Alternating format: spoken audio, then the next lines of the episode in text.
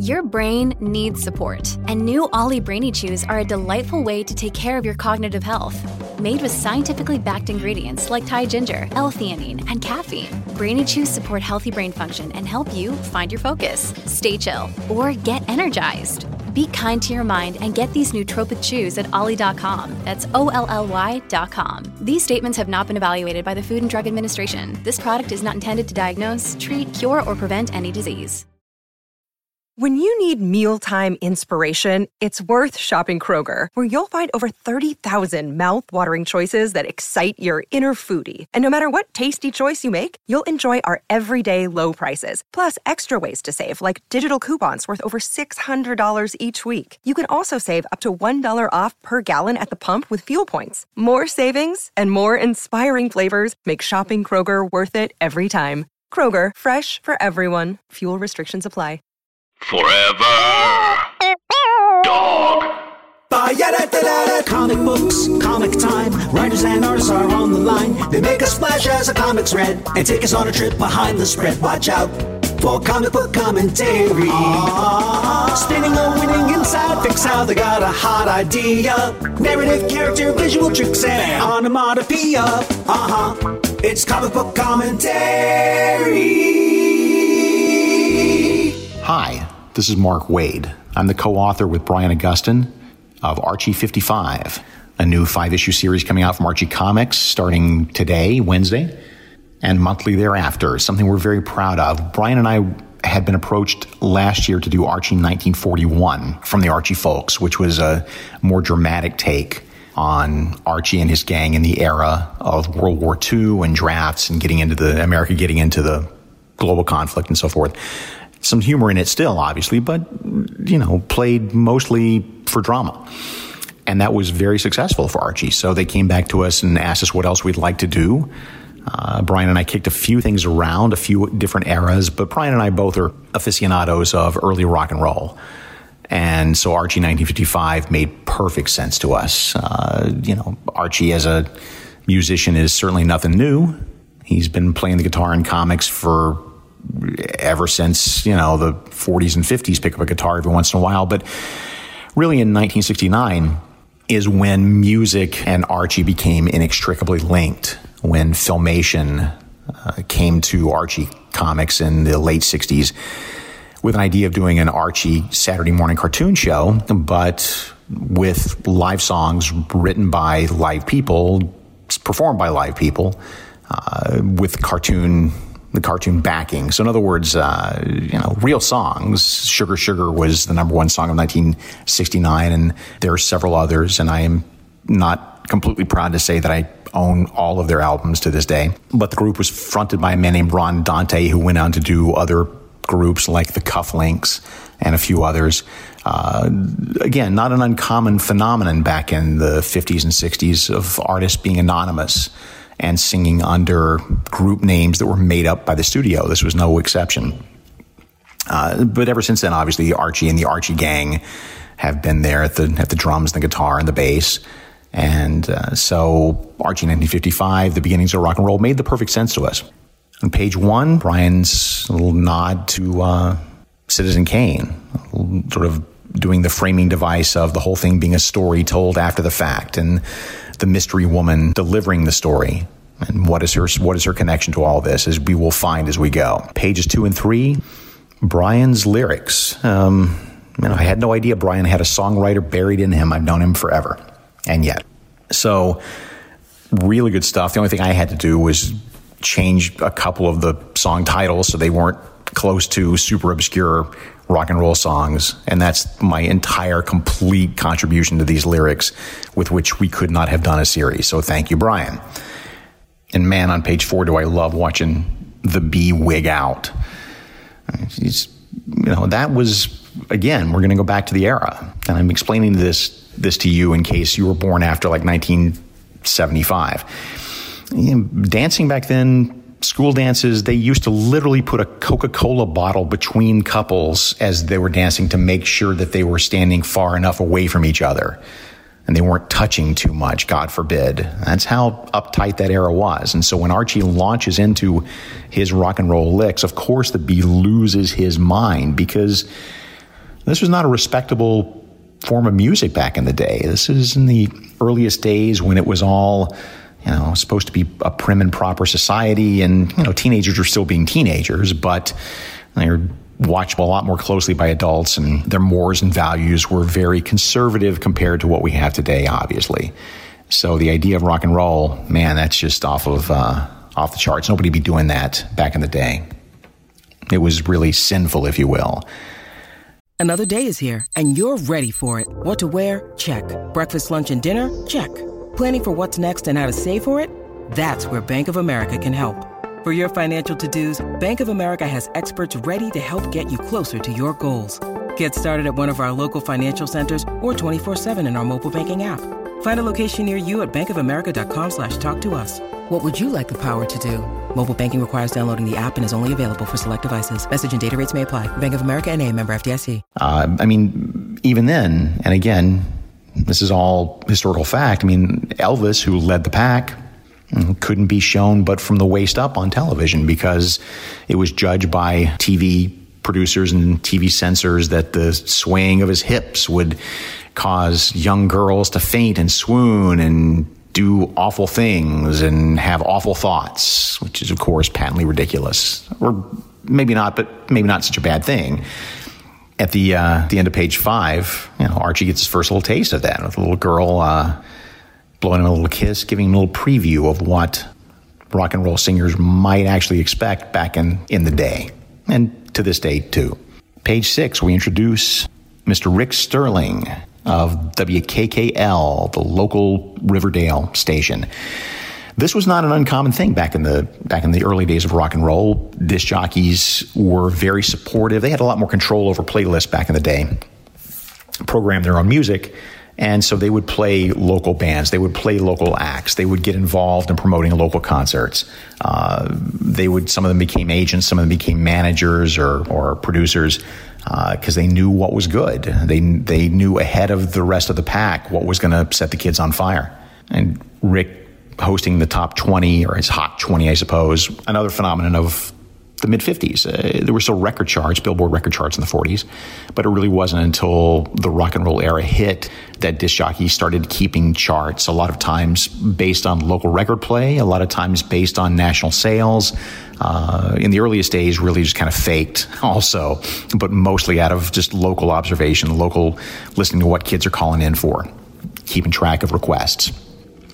Something that Casey Kasem perfected then in the 1970s with American Top 40. In pages 7 and 8, Archie talking to his mom and dad. This was surprisingly tricky to write as a scene because Archie would want to be very explosively excited about what was going on, and he'd want to argue with his parents that this was something real and something big, and not take their sort of belittling of rock and roll seriously. He'd want to talk back, but back in the day, again, you didn't talk back.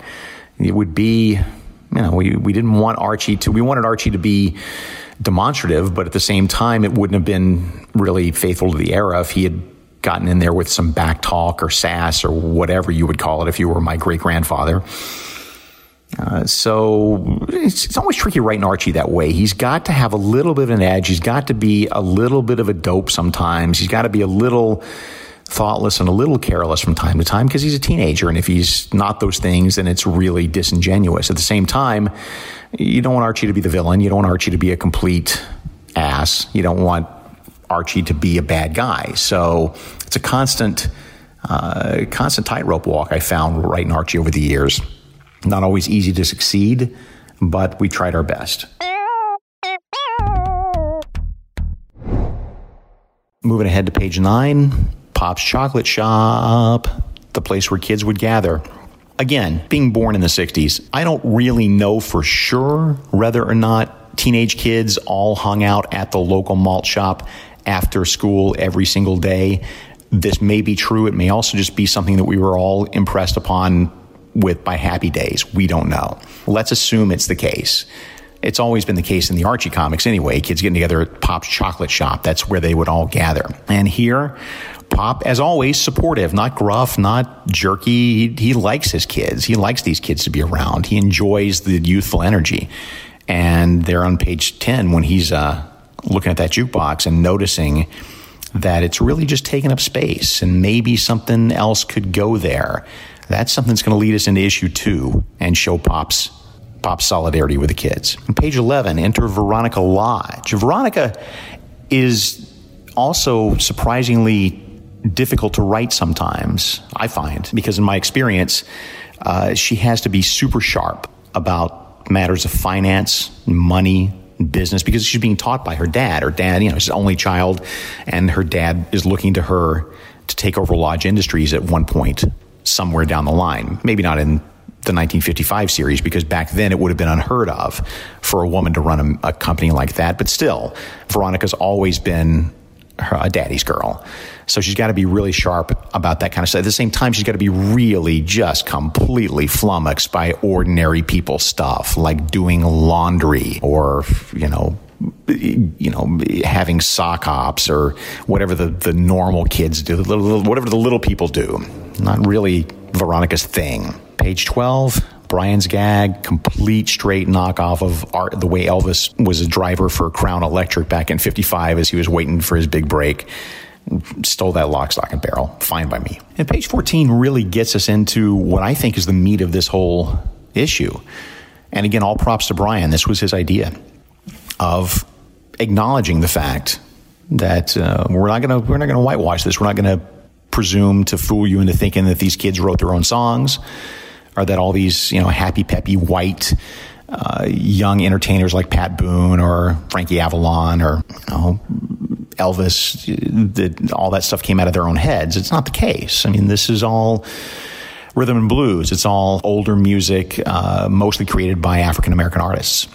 And back in the day, not much was thought of white artists just appropriating that stuff. We went back and forth on this a little bit, but not much. I think Brian had the right instincts. Well, let's not perpetuate that myth and I'm going to go too heavy with it, but we want Archie to acknowledge that's the root of this music. So taking him across the tracks, his friendship with Chuck, his going to the High Note blues bar, and really seeing for himself where this music came from. That was good. That was good on Brian's part. And I wish I'd thought of that. Thank you, Brian. Man, look at Tom Grummet. Look at that kinetic energy he gives to these people playing instruments. That he's remembering something, and always has, because again, I've known Tom forever. But what he remembers and what this evokes for me is early Archie stuff. And what this evokes for me personally is the work of Harry Lucy, who is my all-time favorite Archie artist of the 1950s, 60s. His stuff was so energetic and so animated, even on the still page. He had a sort of a rule that no one was allowed to be in a panel, even in the background, unless they were doing something or serving some purpose and moving. Nobody in a Harry Lucy story was ever just standing there watching what was going on. And boy, watching Tom draw on page 16 and 17, these guys cutting up the floor. And it's really good. So everything looks like it's coming up all roses for Mr. Andrews. And it's all going to be smooth sailing from here on out until you get to page 19. Because this was also the reality of the time. I mean, it wasn't the Elvis Presley trio. It was Elvis and Red West and backup singer or two whose names you don't readily remember. Buddy Holly, we know by name, but I defy you to name any of the Crickets that sang backup for him. Jughead wants to believe the best. He's his best friend. He wants to believe that Archie's not going to leave them behind on his big catapulted rise to fame. And he may or may not. But again, we're trying to hew fairly straight to the era and tell the story of how these young rock and rollers really did live their lives. And page 20 is just the perfect code to the issue. It's just Archie sitting there, strumming the guitar, writing his songs, and no idea of what tomorrow's going to bring. I do love the extra added touch in the upper right-hand corner of the fact that he's reading a Black Hood comic book from Archie Comics from the 1940s. Nice going, Tom. Also, for those of you born after 1985, there in the lower left-hand corner, that's what we call a record player. And those are record albums on the floor. Anyway, that's Archie 1955. Again, thanks for listening to the podcast. Thanks for buying the book. Thanks for reading along. We hope you've enjoyed it, and we look forward to seeing you at the stores next month with Archie 55 number 2. Forever Dog. This has been a Forever Dog production.